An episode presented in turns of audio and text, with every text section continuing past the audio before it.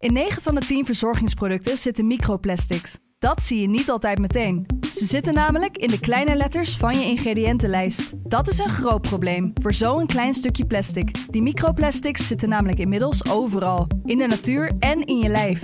Gelukkig zijn er ook merken die gewoon microplasticvrij zijn. Want dat het anders kan, dat weten we bij Weleda, Lekker Company, Marcel's Green Soap, Naïef, Smaal en Witlof wel. Dus check de kleine letters. Die hebben de grootste impact.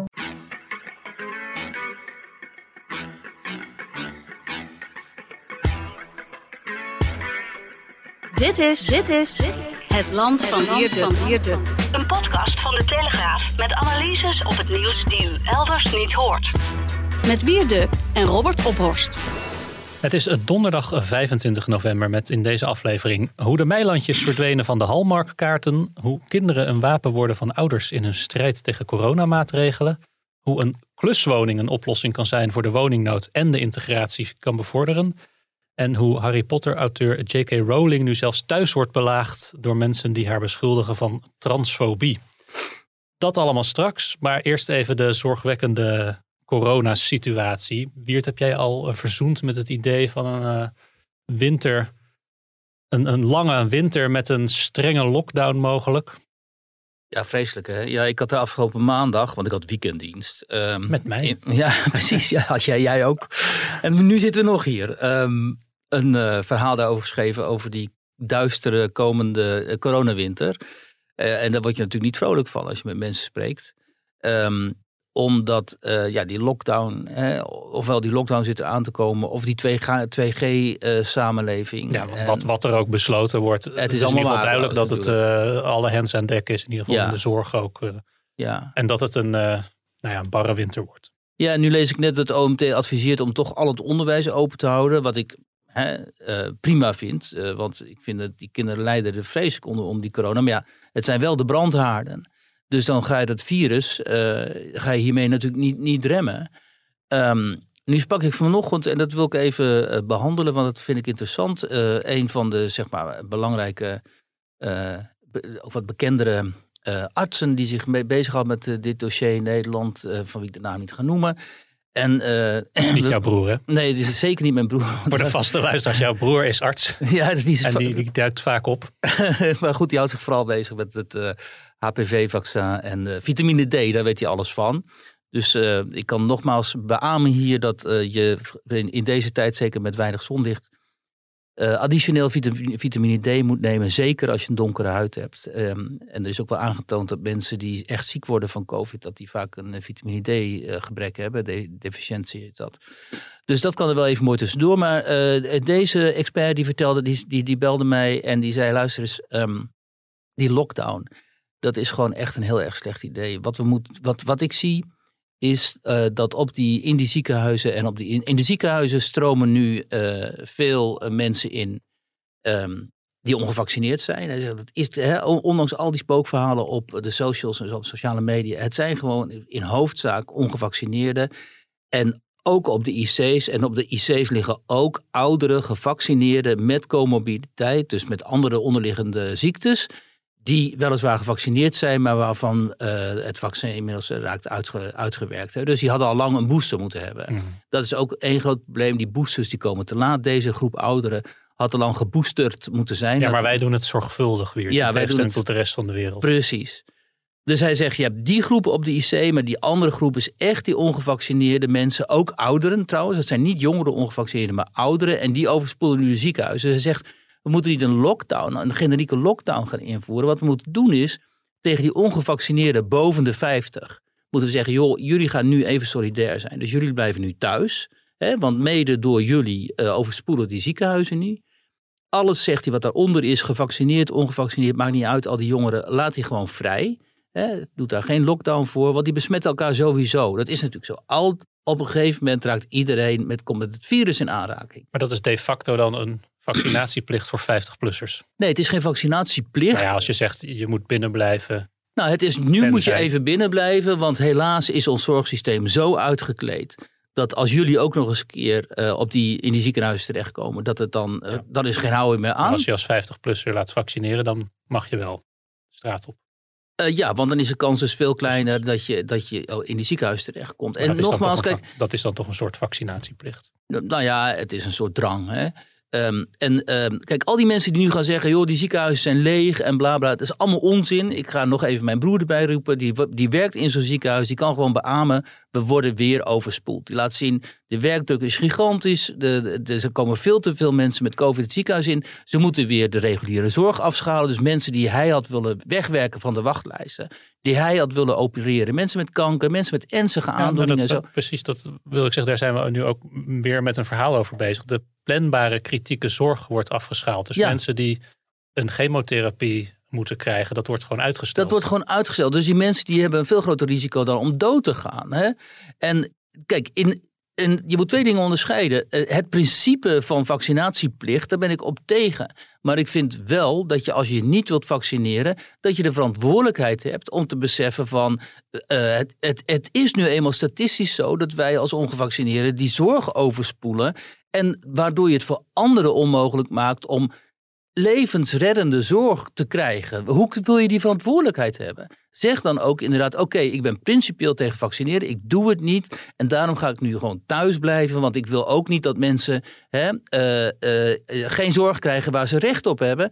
En die zorg wil ik niet voor hen wegnemen. Hoe, hoe moeilijk is dat? Maar zelfs dit krijg je er bij die mensen al niet in, hè, want die gaan zeggen, je liegt, hè, je liegt, er zijn niet heel veel mensen in het ziekenhuis of als er wel mensen in het ziekenhuis zijn met COVID, dan zijn het de gevaccineerden. Hè? Dan krijg je dat weer, omdat ze iets op Facebook hebben gelezen.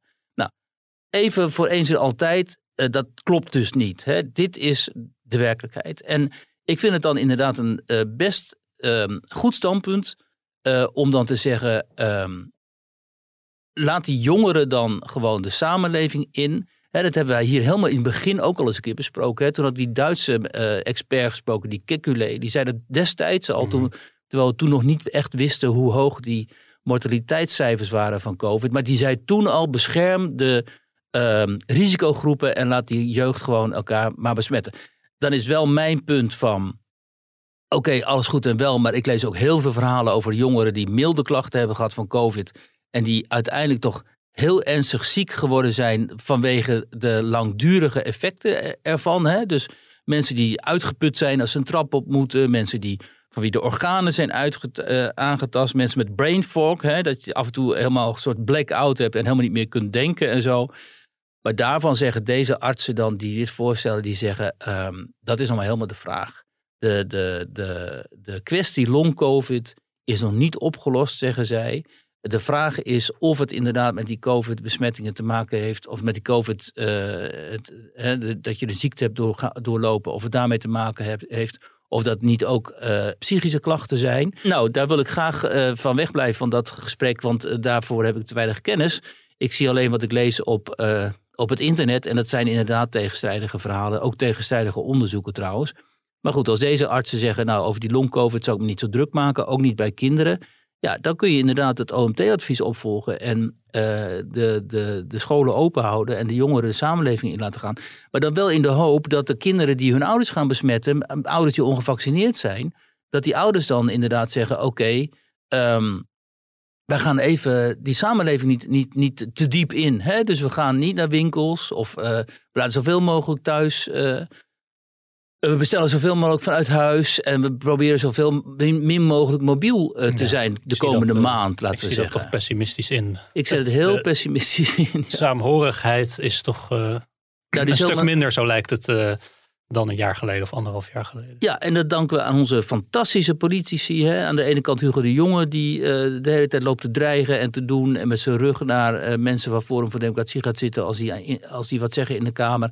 En mensen van Forum voor Democratie die anderen bedreigen met tribunalen en arrestaties.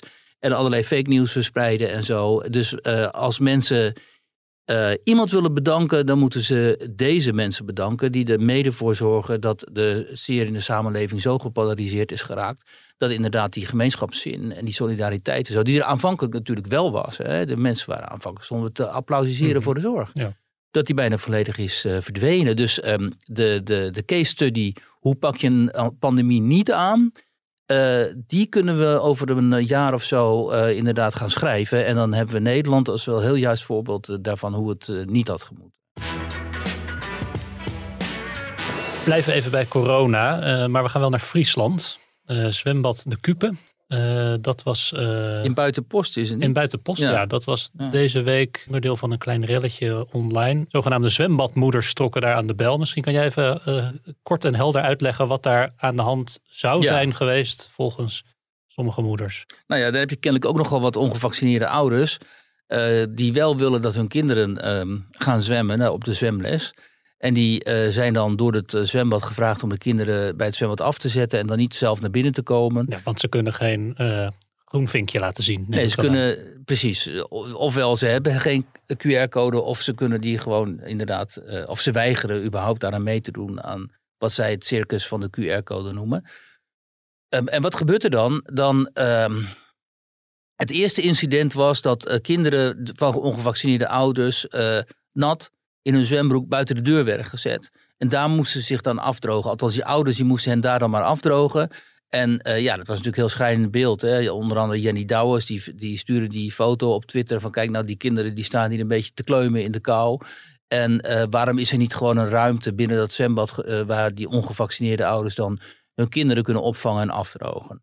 Ehm, dat leidde tot een ludieke actie van de ouders zelf. Want dat zijn natuurlijk allemaal weer mensen die zitten gewoon in het bedrijfsleven en zo. En die hebben allemaal eh, connecties en contacten. Dus eh, een paar, zo'n ouderpaar die hadden binnen de kortste keren een container eh, geregeld. Die vervolgens bij het zwembad werd neergezet met verwarming. Waar die kinderen zich konden gaan, eh, gaan afdrogen. Zo van wij laten onze kinderen niet in de kou staan. We zorgen zelf wel voor een kleedkamer. Nou, ludieke actie. Toen kwam bij hetzelfde zwembad het verhaal van een mevrouw die haar kind had afgezet. Ehm, vervolgens was weggegaan. Dus niet was blijven kijken of het kindje wel goed was opgevangen en zo. En op een gegeven moment eh, eh, thuis ehm, zag hoe haar kind op blote voeten eh, naar huis kwam lopen. Ehm, nou, die was natuurlijk in alle staten, want die, die dacht: hoe kan het in vredesnaam zo zijn dat eh, mijn kind gewoon uit het zwembad wordt gezet en eh, gedwongen wordt om op blote voeten naar huis te lopen? Ja, want er was niemand om hem af te drogen en aan te kleden. Nee, dat was het niet. Ehm, wat bleek nu? De, bij het zwembad zeiden ze, ja, het kind heeft geen zwempas bij zich. Dat moet wel. Mhm. Dus hij kan er niet in. Ehm, en eh, de, de moeder zegt, en vervolgens hebben ze hem op straat gezet en is er naar huis gelopen. En de moeder had het kind afgeleverd zonder schoenen. Snap ik ook niet goed trouwens. Waarom heeft je, want ja, die zou hij dan kwijtraken of zo. Maar goed. Dus dat kind was niet volledig eh, ge- gekleed. En zo is het dus ook naar huis gelopen. Anderhalf, ik meen wel iets van anderhalve kilometer of zo. Dus dan zet je als moeder, je, je, wil geen, eh, je bent tegen de coronapas, dus daar wil je niet aan meedoen. En dan zet je je kind half, half ontkleed eh, voor de deur van het zwembad af en dan rij je terug naar huis. En dan hoop je maar dat die... Kijk, ik ben ook vader, ik begrijp hier niks van. Hè? Zelfs het- als er geen corona is en mijn zoontje gaat zwemmen, dan gaan, blijven wij even kijken van, gaat het goed met hem in het Ja, zwembad? ik wil, niet, ook? ik wil geen, ik wil geen moedermafia spelen. Hè, dat krijg je dan altijd als mensen iets over hun kinderen posten. Dat meteen allemaal opvoedkundigen eh, kritiek gaan Ja. uiten. Maar dit gaat wel erg ver, ja. Ja, maar goed, ik heb die moeder dus even gebeld en eh, die was nog steeds heel erg boos. En zij beseft ook wel van ja, was toch niet zo'n handige actie om eh, mijn zoontje daar achter te laten en vervolgens weg te gaan. Maar ze had van alles te doen kennelijk. Ehm, maar zij, eh, zij vindt dit een principiële zaak omdat ze vindt dat het zwembad zorgplicht heeft en zo'n zoontje niet gewoon maar mag laten ontsnappen. Want het zwembad zegt, we hebben hem helemaal niet naar huis gestuurd. Hij is uit eigen beweging weggegaan. Eh, dus wat wordt die onzin nou precies verweten? Maar dan denk ik, ja hallo, je hebt die kinderen daar onder je hoede. Hè, en je weet dat er ongevaccineerde ouders zijn die niet naar binnen kunnen. Dan neemt je zorgplicht niet af, maar toe, lijkt mij. Ook al ben je niet eens met die ouders. Ook al heb je ontzettend de pest aan ouders die die QR-code niet willen en zo. Je hebt wel de plicht om die kinderen van of 4, 5, 6... eh, om daarvoor te zorgen en in ieder geval eh, hen in de gaten te houden. En dat is kennelijk helemaal niet gebeurd. Het jongetje is gewoon, wordt nu gezegd, heeft 15 minuten daar bij die balie rondgezworven. En is maar uit armoede naar huis gegaan. Want hij dacht, ik kom het zwembad niet in. Wat ik dus heel erg vind pleiten voor het jongetje. Want die toont eigen initiatief. En die gaat gewoon op blote voeten in de kou anderhalf kilometer lopen en zo. Maar dit kan toch niet... Wat bezielt die volwassenen, joh? Wat is er met die moeder? Wat is er met Ja. dat zwembad? Dat je die kinderen zo te dupe laat worden. Want ik hoorde nog over een ander jongetje van vier notenbenen. Die was zoek. En die vader die stond daar bij het zwembad. En die zegt tegen die bewaker daar... Luister eens, mijn kind is er niet. Waar is mijn kind? En, eh, en hij mocht er niet in. En dat duurde 20, 25 minuten. En toen zei die vader tegen die vader, nou wegwezen, ik ga nu het zwembad in. Ik ga mijn kind zoeken. Vond hij, trof hij dat kind daar ergens aan? Een beetje eh, bij het water en zo. zo van, eh, wat is hij? Ja, kind van vier. Mhm. Kijk, als corona leidt tot, als het, de, de aanpak van de corona leidt tot, tot, tot dit soort gewoon idiote toestanden. Want we zien hier dus dat het zwembad in de buitenpost zegt inderdaad, oké, we hebben inmiddels gesproken met de moeder en het jongetje, maar wij hebben hem nooit weggestuurd en dat zouden we natuurlijk ook nooit doen, want we hebben die zorgplicht. Maar we worden wel geconfronteerd met allerlei eh, agressie en eh, opgewonden ouders eh, de laatste tijd. Maar je ziet hier inderdaad dat kinderen dus inzet worden van ouders die actie voeren tegen maatregelen, of althans niet Ja, mee willen doen aan maatregelen. En die kinderen daar gebruiken om een punt te maken, of althans die kinderen, kinderen worden slachtoffer van de opvattingen van hun ouders in deze.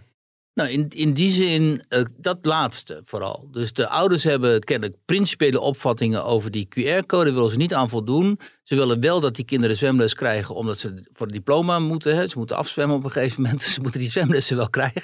Ja, en dat leidt dan tot dit soort situaties. En het zwembad kennelijk. eh, ik heb nog even die directeur aan de telefoon gehad, ook eh, gisteren of zo. Eh, en die vertelde dit ook wat er in het persbericht staat. Maar ja, dat, zwembad heeft dus niet de alertheid gehad of de wil gehad om te denken.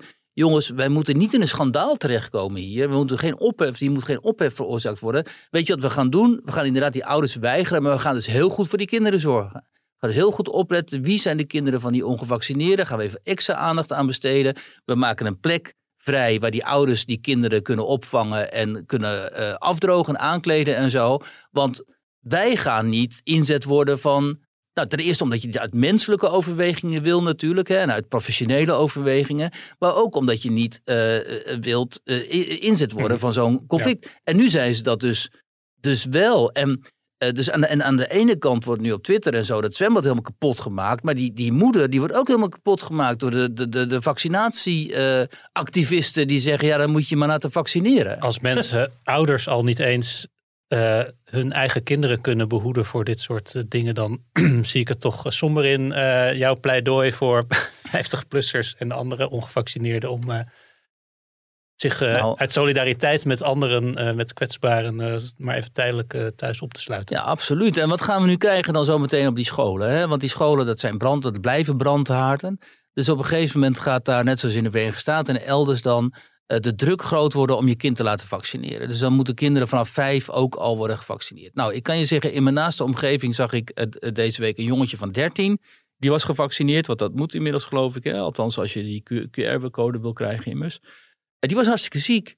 Althans, die was één avond hartstikke ziek. En dan nou, krijg je zo'n foto, selfie en zo. eh, Koorts, eh, weet je, ik veel beroerd, spierpijn en zo. Ja, en dan denk ik wel, hij is 13. Hè? Hoe ernstig zou, eh, wat voor schade zou corona bij hem nou aanrichten? Nou, niks. Beetje, hè, een beetje verkoudheid, eh, snottenneus, snotneus en zo. En je pompt er wel zo'n vaccin in, waardoor zo'n kind echt wel flink ziek wordt. En dan moet je hem dan gaan uitleggen. Ja, maar je doet het eigenlijk voor ons. Hoe ga je dat aan kinderen van vijf uitleggen of van zeven? Mijn zoontje is acht. Hoe ga ik hem uitleggen? Ja, maar je doet het voor ons. Zo ligt hij daar eh, met koorts zo. En ja, ik weet ook wel, het is ook een beetje de rubberen eh, tegelsamenleving van Marianne Zwageman waar je dan in terechtkomt. Want kinderen, ja, ik, hè, ik ben oud genoeg om echt, echt flink ziek te zijn geweest van de vaccins die wij kregen. Vroeg ik heb de, nog de littekens op mijn, op mijn arm van de pokkenprik, geloof ik. Ja, maar ik kan me er eigenlijk helemaal niks van herinneren. Ik kan me nog wel heel, heel levendig herinneren dat ik waterpokken had. Ja. Ja, ook hè, ja, ja. En eh, dat soort dingen. Maar En, van de vaccins eigenlijk niet. Ja, ik wel. Van de, eh, dat je echt hoge koorts kreeg. Dus weet je, ik bedoel, eh, het is ook niet zo erg. Maar ja, de, wij zijn wel, wij hebben onze maatstaven een beetje verschoven in wat, wat je kinderen, hè, in, hier in het Westen, in West-Europa, van wat je kinderen eh, aan, aandoet. Nou ja, het, je zou misschien, ik ben het helemaal met je eens. Eh, het enige wat je nog zou kunnen denken van, je vaccineert de kinderen nu, zodat ze over tien jaar niet met een schoolsluiting worden geconfronteerd. Ja, of je vaccineert ze nu en over tien jaar blijken ze ernstige schade te ondervinden van die vaccins. Wat ik overigens niet geloof, maar wat heel veel ouders wel denken. Hè? Eh, en met de, de, de communische opinie is, je loopt geen langdurige schade op van die vaccins. De enige bijwerking en schade die je oploopt is onmiddellijk na eh, vaccinatie. Dus kun je inderdaad in heel zeldzame gevallen dan hè, die eh, trombose krijgen of die, of die myocarditis en zo. Maar het is niet zo dat je op de lange duur... Dat is een ontsteking van de hartspier. Ja, die ja, precies. Maar het is niet zo dat je op de lange duur schade ondervindt. Dat is althans de communistische opinie. Maar ja, heel veel mensen geloven dat niet. En wat mij zo irriteert nu, en misschien kan de wetenschap daar niks aan doen, want wetenschap is ook alleen maar voortschrijdend inzicht natuurlijk, dat we een jaar na de introductie van die vaccins, want die waren er volgens mij vorig, eind vorig jaar, hè? Uh, in Nederland niet, maar in de rest van de wereld wel. In de rest van de, in de normale wereld waren ze er wel, ja. Maar dat we nog steeds niet weten, um, uh, wat is nu precies A, wat is nu precies uh, de status van long covid? Hoe ernstig is dat? Hoe is het überhaupt er? Uh, hoeveel mensen treft het en wat moeten we ermee? En B, over die vaccins is nu echt daadwerkelijk aangetoond dat ze ook voor kinderen uh, noodzakelijk zijn. Hè? Dat hangt samen met die eventuele long covid die kinderen kunnen krijgen. En is het echt 100% zeker, of wat mij betreft 99% zeker, dat die kinderen op de lange termijn geen schade ervan ondervinden. En dat dat niet zeker is. En dat dat niet gecommuniceerd wordt ook vanuit OMT en kabinet en zo. Dat, het, dat zo'n rookgordijn telkens wordt opgetrokken. Dat ergert mij zo verschrikkelijk. Omdat dan gaan mensen net zoals ik gaan zelf zoeken op internet. En dan kom je allemaal tegenstrijdige geluiden tegen. En ik hoor zoveel mensen in mijn omgeving. En er zitten ook gewoon hoogopgeleide mensen tegen die gewend zijn om op een wetenschappelijke manier met dingen om te gaan. Die zelf wetenschappen drijven zo.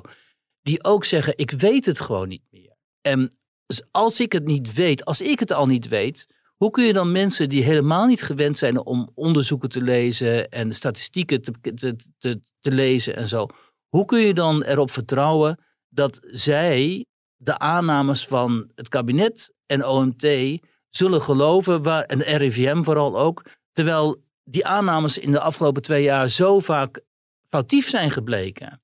Nou, dan heb je precies hier de kern volgens mij van het uh, vertrouwensconflict waar we in terecht zijn gekomen.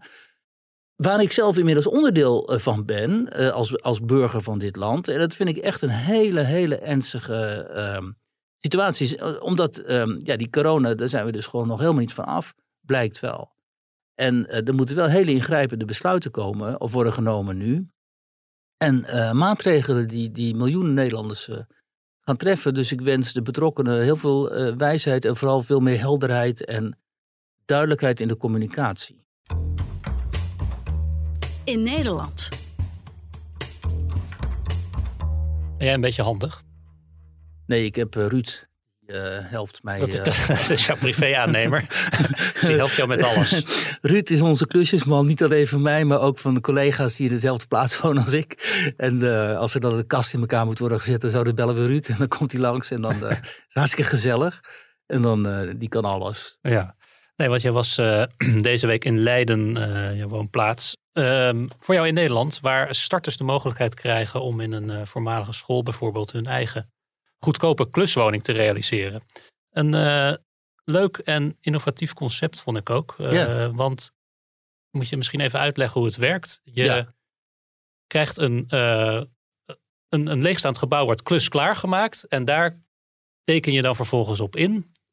je krijgt een klusbudget. Ja. Je huurt vervolgens die woning een paar jaar voor tegen de sociale ja, zelfs onder de sociale ah, huur. Onder de sociale huurwoningprijs. Dus je kan ook nog een woonsubsidie of het huursubsidie heet dat uh, aanvragen. En dan na een paar jaar krijg je ook het uh, voorrang om die woning eventueel te recht kopen. Op, recht op koop, ja. En dan, uh, dat kan en dan ook nog voor een hele marktconforme of eigenlijk hele scherpe Ja, een soort van kostprijs. Ja. En als je dan daar gebruik van maakt, nou is dus die woning voor jou, maak je er binnen vijf jaar geen gebruik van, dan wordt het dus een vaste sociale huurwoning. Dat klinkt als ja. een droomproject als je een beetje handig bent. Ja, ik vind dat dus echt een super project. Um, dat is van Marnix Noorder eigenlijk. Die was uh, wethouder in, zo echt zo'n Partij van de Arbeid wethouder in Den Haag. Nou ook echt een keer een, een goed... hij, is, hij, hij doet het niet meer uit naam van de partij, maar dit is nou echt een goed PvdA-achtig Ja, echt sociaal-democratisch. Hier zou, de, hier zou de PvdA zich alleen maar bezig mee moeten houden. Ja, dat is een beetje hè, die, die oude Jan Schever-mentaliteit uh, en zo. Kijk, Norre die was wethouder in Den Haag en toen stond hij natuurlijk ook al voor die woonproblematiek. En toen had hij zich ook al verdiept in zelfbouw en zo. Uh, en dit soort uh, kluswoningen. Um, ik zal eens even uitleggen wat, wat, wat hij hier doet. Wat ze, wat ze hier dus doen is, uh, ze, ze kopen leegstaande panden van de overheid op. Daarvan zijn er iets van 4500 of zo in Nederland. Hè. Dat zijn dan kerken en oude scholen en maar ook gewoon oude, ge- oude gebouwen van instanties die niet meer worden gebruikt. En zo. Ja, politiebureaus. Ehm, ze hebben nu een oude abdij opgekocht in, eh, in Limburg. En eh, in plaats van dat ze die afbreken, eh, geven ze die dus een tweede Dus ehm, ze, van binnen maken ze die klus rijp. Dus ze zorgen ervoor dat er gewoon eh, aansluitingen zijn voor eh, ele- elektra en eh, gas en licht en zo. Nou, geen gas tegenwoordig, maar wel water. En de gangen, hè, dus wat algemeen, dan, algemeen gebruik gaat worden, die knappen ze ook op. En vervolgens hebben ze daar allemaal ruimtes in gemaakt, die zijn compleet leeg. En dan zeggen ze, oké, eh, voor starters en statushouders vooral ook, maar ZZP'ers, allemaal mensen die gewoon geen kans maken op dit moment op de woningmarkt. ehm, die geven wij hier de gelegenheid om hun eigen woning te bouwen. En dan moet je je voorstellen, dat zijn dan meest eh, zo ruimtes van 60 vierkante meter of zo, misschien een beetje groter, soms een beetje kleiner.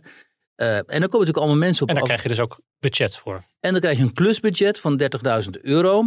En, en als het dan klaar is, dan eh, krijg je dus eh, inderdaad die optie tot koop. Kan je een En- mee doen hoor, met 30.000 euro. Ik weet niet of eens kopen zonder kijken Ja, maar daar krijgen ze alles gratis. Maar daar Ja. kun je voor 30.000 euro kan je de meest eh, fantastische dingen doen. ja, als je kijkt, ik sprak daar ook bijvoorbeeld met de student, die jongens 22, en die was hierbij betrokken geraakt doordat zijn oom, een architect, die was bij, bij het commerciële deel hiervan betrokken geraakt. Ze hebben het sociaal deel, dat is dit, en het commerciële deel is dat ze op, op zo'n terrein dan ook commerciële, eh, gewoon kavels verkopen waar mensen hun eigen huis op kunnen bouwen bijvoorbeeld. Daar verdienen ze dan natuurlijk geld mee. En die oom, die architect, die had zo'n kavel of een paar geloof ik. En die was er aan het bouwen. En die zei tegen zijn, zijn neef, moet je doen, weet je. Moet je inschrijven, want anders maak je toch geen kans op die woningmarkt. En ehm, nou, die jongen, die, die- ik was dus bij hem in zijn, eh, in zijn appartement. Die heeft nu zometeen gewoon echt een heel, heel mooi appartement in de oude school in Leiden. En dat heeft hij samen met zijn vader en zo... eh, want die kan ook goed klussen. Heeft hij het allemaal gebouwd, weet je wel. Zijn keuken staat er, alles over. Alleen zijn slaapkamer nog te maken. Ja, die is dolblij. Die zegt, joh, ik ben 22. En eh, zometeen over een jaar of eh, drie, vier, vijf... kan ik dit kopen. En ehm, voor een lage prijs. En dan... ehm, en terwijl die, die prijzen die stijgen natuurlijk eh, de pan uit. Ik sprak ook met een jongen uit Syrië. Ayoub, een statushouder die eh, ehm, zes jaar geleden naar Ne- Nederland is gekomen. Goed Nederlands spreekt trouwens. En die, ka- die zag dit notabene via een folder in de bus bij zijn ouders. Zijn ouders die hebben zo'n sociale woning toegewezen gewezen gekregen. En eh, die zag in die folder en die dacht, eh, dat ga ik doen. En die is nu ook aan het klussen. En die is over een half, nou ja, drie maanden of vier maanden of zo ook klaar. Ehm, kijk, en hier zitten allemaal voordelen aan. Los van het feit dat je dus ehm, best veel woningen kunt realiseren die er nu niet zijn. Kun je ook die statushouders bijvoorbeeld op een veel betere manier laten integreren dan ze in een AZC te houden of in zo'n sociale huurwoning die ze dan innemen en waarvan dan mensen uit de buurt gaan zeggen, ja, maar mijn kinderen maken geen kans, die moeten tien jaar wachten en die statushouders die, hebben, die krijgen die woning zomaar. hè? Nou, heb ik ook wel eens mensen in mijn omgeving die eh, een huis opknappen en die zie je dan een jaar gewoon niet hoor. Die, die nemen een jaar lang niet meer deel aan het sociale leven. ja, ja, hè. ja, je moet het wel eh, leuk vinden natuurlijk. maar goed, eh, ehm, kijk, als je het kunt. Kijk, die jongen, die Ayoub, die studeert elektroni eh, eh, elektronica. Of, hè, ehm, dus die kan gewoon zijn eigen eh, elektra Ja. daar aanleggen. En die kan dan ook nog eens een keer tegen zijn docenten zeggen... kijk, dit is eigenlijk mijn stage, want ik heb de eigen elektra aangelegd eh, in die woning. Weet je, maar het goede ervan vind ik, en dat vindt Noorder ook... en dat is het oude verheffingsideaal natuurlijk van de sociaaldemocratie dat eh, zij zeggen, luister eens, je gaat niet op de bank zitten hangen totdat je een cursus eh, burgerschap eh, Ja. aangeboden krijgt. Maar je gaat, hier is een gereedschapskist, dat zei hij letterlijk. En hup, bouw Ja. je eigen woning. Dat, zo doen we dat in Nederland. Ja, nou, maar dat bedoelde ik ook net met PvdA, weet je. Want dan hoorde je laatst Ploemen van de PvdA moest zich opnieuw herijken en dan of zoiets. En, en er moest vooral aandacht zijn voor diversiteit. Ja, dat is het grootste probleem van onze tijd. Terwijl, nou, dit raakt ook wel een klein beetje aan diversiteit, integratie, maar ja, meer dit- op de klassieke sociaal-democratische manier inderdaad. Ja, precies. En je zorgt op deze manier voor eh, diversiteit in zo'n buurtje. Als je daar eh, hè, in het commerciële deel hele rijke mensen gewoon schitterende huizen laat bouwen. En in het sociale deel heb je deze mensen, dus jonge studenten, maar ook statushouders en zo. En ZZP'ers die het niet zo breed hebben. Ja, die gaan wel, zitten wel met z'n allen in één project eigenlijk. Hè? En klinkt- leren elkaar kennen en Ja, zo. Het klinkt eigenlijk te mooi om waar te zijn bijna. Nee, maar dit gebeurt geen, wel. eh, ik dit zie ge- geen nadelen. Ik zie ook helemaal geen nadelen. En zeker ook niet omdat je oude gebouwen kunt eh, bewaren. Vind ik ook mooi. Eh, en het gebeurt wel vaker. Ik ken ook zo'n project op Eiburg, dat is dan commercieel. Maar op Eiburg bijvoorbeeld in Amsterdam, daar heb ik een keer gesproken, een man of twintig of zo. Die, eh, ook allemaal van die jongere dertigers, mensen met net jonge kinderen en zo. Die met z'n allen ook zo'n bouwplan Ja. zijn gestart. En met z'n allen een, een, een heel groot pand bouwen waar ze gaan wonen. Met een gemeenschappelijke ruimte en zo. Ja, ik vind het altijd fantastisch, omdat ehm, ten eerste is het natuurlijk gewoon ontzettend leuk om zoiets te doen en met z'n allen. En als het dan ook echt gerealiseerd kan worden, ja, dan laat je ook zien van het kan. En ergens ben je dan ook de overheid een beetje te slim af of zo, weet je wel. Zo van, we doen het zelf wel. En Ja. ik, ik kom echt uit die generatie van eh, eh, eh, je eigen boontjes doppen en zo. Want dat was eh, de doemgeneratie van de jaren tachtig die eh, gedoemd was om werkloos te worden. Dus wij moesten wel onze eigen dingen gaan doen. Hè. We richten eigen tijdschriften op en onze bands, en eigen, eigen platenlabels en zo. En uiteindelijk is een deel van die mensen 40 gewoon jaar, prima terechtgekomen. 40 jaar later heb je je eigen podcast. Heb jij een podcast? ja. ja, maar omdat we dat deden, vielen we op. Hè? Omdat we het eigen initiatief namen, omdat we nergens terecht konden, vielen we op. En uiteindelijk word je natuurlijk vanuit de gevestigde instituten gevraagd: joh, kom bij ons, wat is leuk wat jullie doen. Hè? We hadden gewoon eigen, met ons tijdschrift destijds in Groningen een eigen eh, theateravond en zo. Waar mensen als die, weet je wel, die, die Martin Bril en Dirk van Wilde en zo destijds ook eh, aan meededen. En ehm, eh, en dat, dat valt dan natuurlijk op. En deze mensen ook, die tonen eigen initiatief. Die vallen op. En reken maar dat zo'n jongen die status houdt, die Ayoub. Die komt zo meteen bij een sollicitatie natuurlijk beter eh, beslagen ten ijs. Als hij kan zeggen, ik heb mijn eigen, eigen woning hier eh, bij elkaar geklust. Dan eh, wanneer die eh, hè, wat passief zegt, ja hier is mijn diploma, maar ik kan verder eh, praktisch nog niet zoveel. De Meilandjes. Heb jij de twee boeken gelezen? Want het zijn er twee inmiddels. Eentje van Martien en eentje van Erika. Nee, ik heb ze niet gelezen, maar ik weet natuurlijk van, zeker van hun bestaan, omdat Jan Dijkgraaf de auteur is. En ontzettend slim van hem vond ik om die, die biografie. Ja, over dingen in eigen beheer uitgeven Ja. gesproken. ja, inderdaad. Ja. Nou ja, dat is ook zo'n eigen initiatief waarmee je dan echt een klapper kunt maken. Dus eh, dat heeft hij slim Ja. gedaan. Ja, je moet natuurlijk onder een steen hebben gelegen om ze, om ze niet te kennen, de Meilandjes. Ja. Ehm, nou, dat dacht eh Hallmark zag er ook wel brood in, de, kaarten, eh, de kaarten, wenskaartenmaker. Dus die hadden een, een samenwerking waar ze aangegaan en, met een collectie met 26 kaarten. Ehm, met uitspraken van de Meilandjes, wijnen, wijnen, wijnen en dat soort, eh, dat soort teksten. Maar dat is weer uit de handel genomen eh, na ophef over eh, passages in het boek van Erika over Ja. de islam. Zij schrijft daarin onder andere, dan citeer ik even, er is echt geen meisje dat in de zomer op de fiets wil met een hoofddoek om. Je wilt toch de wind in je haren voelen, dat is vrijheid. Ik ben ook voor een, voor een boerkaverbod. Rot op joh. Ik heb wel eens drie van die pinguïns in Noordwijk zien lopen. Dat is toch niet normaal? Gewoon niet doen hier. Ja, zei er nog wel meer over. Ze heeft daarna ook eh, onder andere bij Jinek... eh, werd ze nog geconfronteerd met die uitspraken. Er zijn ook heel veel vrouwen die willen niet met hun haar in de wind fietsen. Die willen die hoofddoek omdat ze zich daar fijn bij voelen. En waarom Ik- ik voelen ze denk- zich fijn? Daar moet je nou eens over nadenken. Ja, maar daar, ik denk dat ik denk, ik vind het, ik vind hoe het in het boek wat ik heb gelezen, vind ik het te ongenuanceerd. Maar dat is jouw mening en dat mag. ja, En maar ik kan er natuurlijk nog heel lang over uitweiden. Maar dan wordt Nee, maar het principe dat je niet kan weten waarom iemand iets wil. Nee. Voor de gemeenschap je is het goed voor voorstellen als je mij. zegt... ik wil sowieso minder islam in Nederland... dat mensen dan beledigd zijn? Dat mensen zich niet welkom voelen? Nee, maar ik heb niks tegen islamieten. Als ze gewoon hier komen omdat ze, omdat ze ons nodig hebben... omdat ze uit een rotsituatie komen... als ze blij zijn dat ze hier zijn, als ze de taal leren... als ze ze gaan integreren, heb ik helemaal geen moeite mee. Echt, helemaal niet. Ik denk dat ze zegt wat heel veel eh, Nederlanders eh ja natuurlijk. Zij zegt, eh, hè, zij zegt natuurlijk wat heel veel Nederlands, Nederlanders En vinden. het Die hilarisch vinden- om die verontwaardiging te zien van sommige gasten die daar aan tafel zaten. Even los van of je het er mee eens bent. Ja, die schoten schitterend in een politiek correcte krampen. Zo van, oh, wat moeten we hier nou mee? Want als we, het haar, hè, als we haar niet hard aanpakken nu... dan zijn we al, lopen we, gaan we allemaal opdrachten kwijtlopen natuurlijk. Nou ja, daar was Hallmark kennelijk ook bevreesd Precies. voor. Precies. En al die bedrijven tegenwoordig... die zijn ook zo, zo eh, bang voor reputatieschade... dat ze kennelijk, althans dat beweert dus Erika Meiland... Hè, eh, om die reden die samenwerking hebben opgezegd. Kijk, ehm, daar kunnen we verder geen uitspraken over doen... want we hebben niet gebeld, dus we weten niet precies hoe dit zit. Maar een eh, punt is natuurlijk hier dat ehm, die Erika Meiland dingen zegt...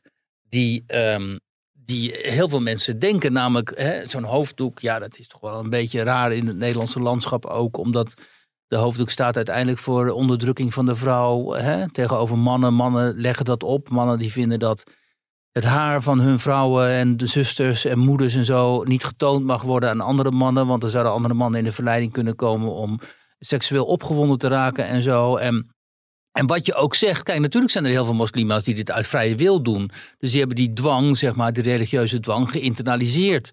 Net zoals heel veel orthodoxe christelijke vrouwen op zondag met een hoedje op naar de kerk gaan. Dus die hebben dit gewoon, of orthodox Joodse vrouwen die dragen een pruik en zo. Dus die hebben die, die regels uit hun religie geïnternaliseerd. En die snappen helemaal niet meer dat dat eh, waarschijnlijk uh, hè, het patriarchaat is, zoals het heet, dat hen dat oplegt. En, uh, maar Erika, Erika die, dat is gewoon zo'n Hollandse, die zegt dat even zo van, ja luister eens, we zijn door decennia van emancipatie gegaan. En nu word ik geconfronteerd met een stelletje boerka's daar. Uh, aan de kust was het geloof ik. Hè? In Katwijk of zo. Was het ook Noordwijk. In Noordwijk. En die, die, die denkt dan, ja waarom moet ik dat zien? Hè? En die noemt dat dan heel grof uh, pinguïns. Maar ja, uh, die boerka's, dat ziet er natuurlijk ook niet fijn uit. Um, ik weet niet of je wel eens um, in, um, in de Arabische wereld komt. Of bijvoorbeeld, je hebt daar die, die, die eilanden daar voor de kust van Istanbul in Turkije. Waar heel veel Arabieren komen in de zomer.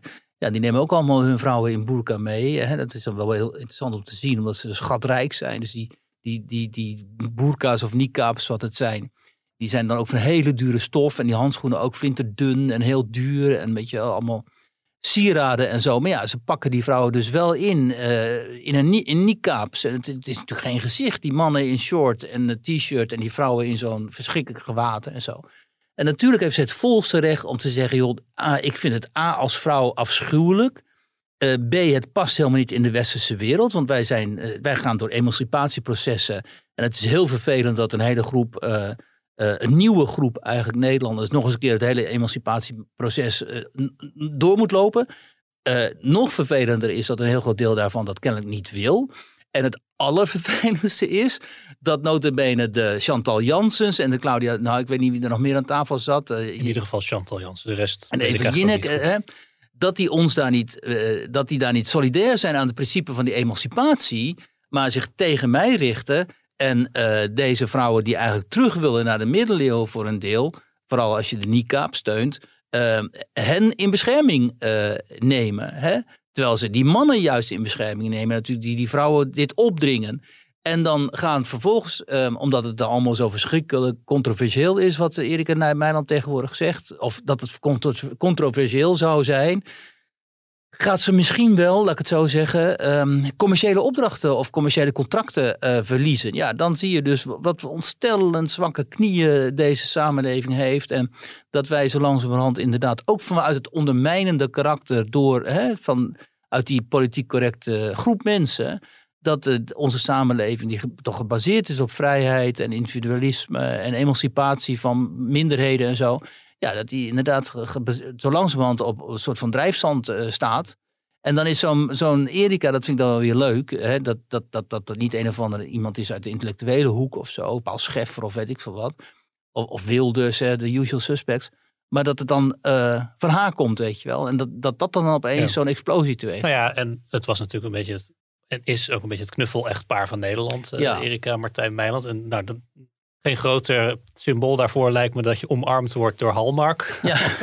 Om een collectie wenskaarten. Maar ja, mooi hè? Ja, dan blijkt ze dus ook politieke opvattingen te hebben die niet... Uh, die, die niet, niet helemaal, door de beugel kunnen, ja, zogenaamd. Die, die ja. nog wel schuren. Ja. Ja, en dan lig je er dus uit. Ja. Nou, in de Woken Week hebben we iemand die dit ook overkwam, hè, ongeveer. Nou, laten we er meteen maar over gaan hebben. Wie, wie, wie, wie het Woken Week? Ja, J.K. Rowling, de ja. schrijfster van uh, Harry Potter, heeft al een hele tijd terug een keer wat gezegd over uh, mensen met een baarmoeder. Zo, ja. uh, dat, dat vond ze maar een rare term. Als er vrouwen wordt of, of mensen die menstrueren.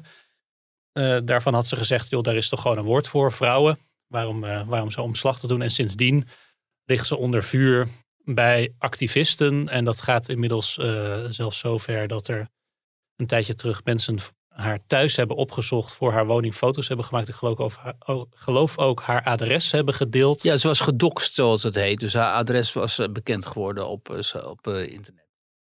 Ja, wat wat moet je daar dan mee met dat adres? Dan kan je, kan je daar, als je daar ook tegen bent, kan je daarheen gaan om te gaan demonstreren. Dan kun je daar naartoe gaan en haar uitschelden of dingen tegen haar raam gooien. Of eh, daar gaan staan en als ze het huis mocht uitkomen of haar kinderen of wie dan ook.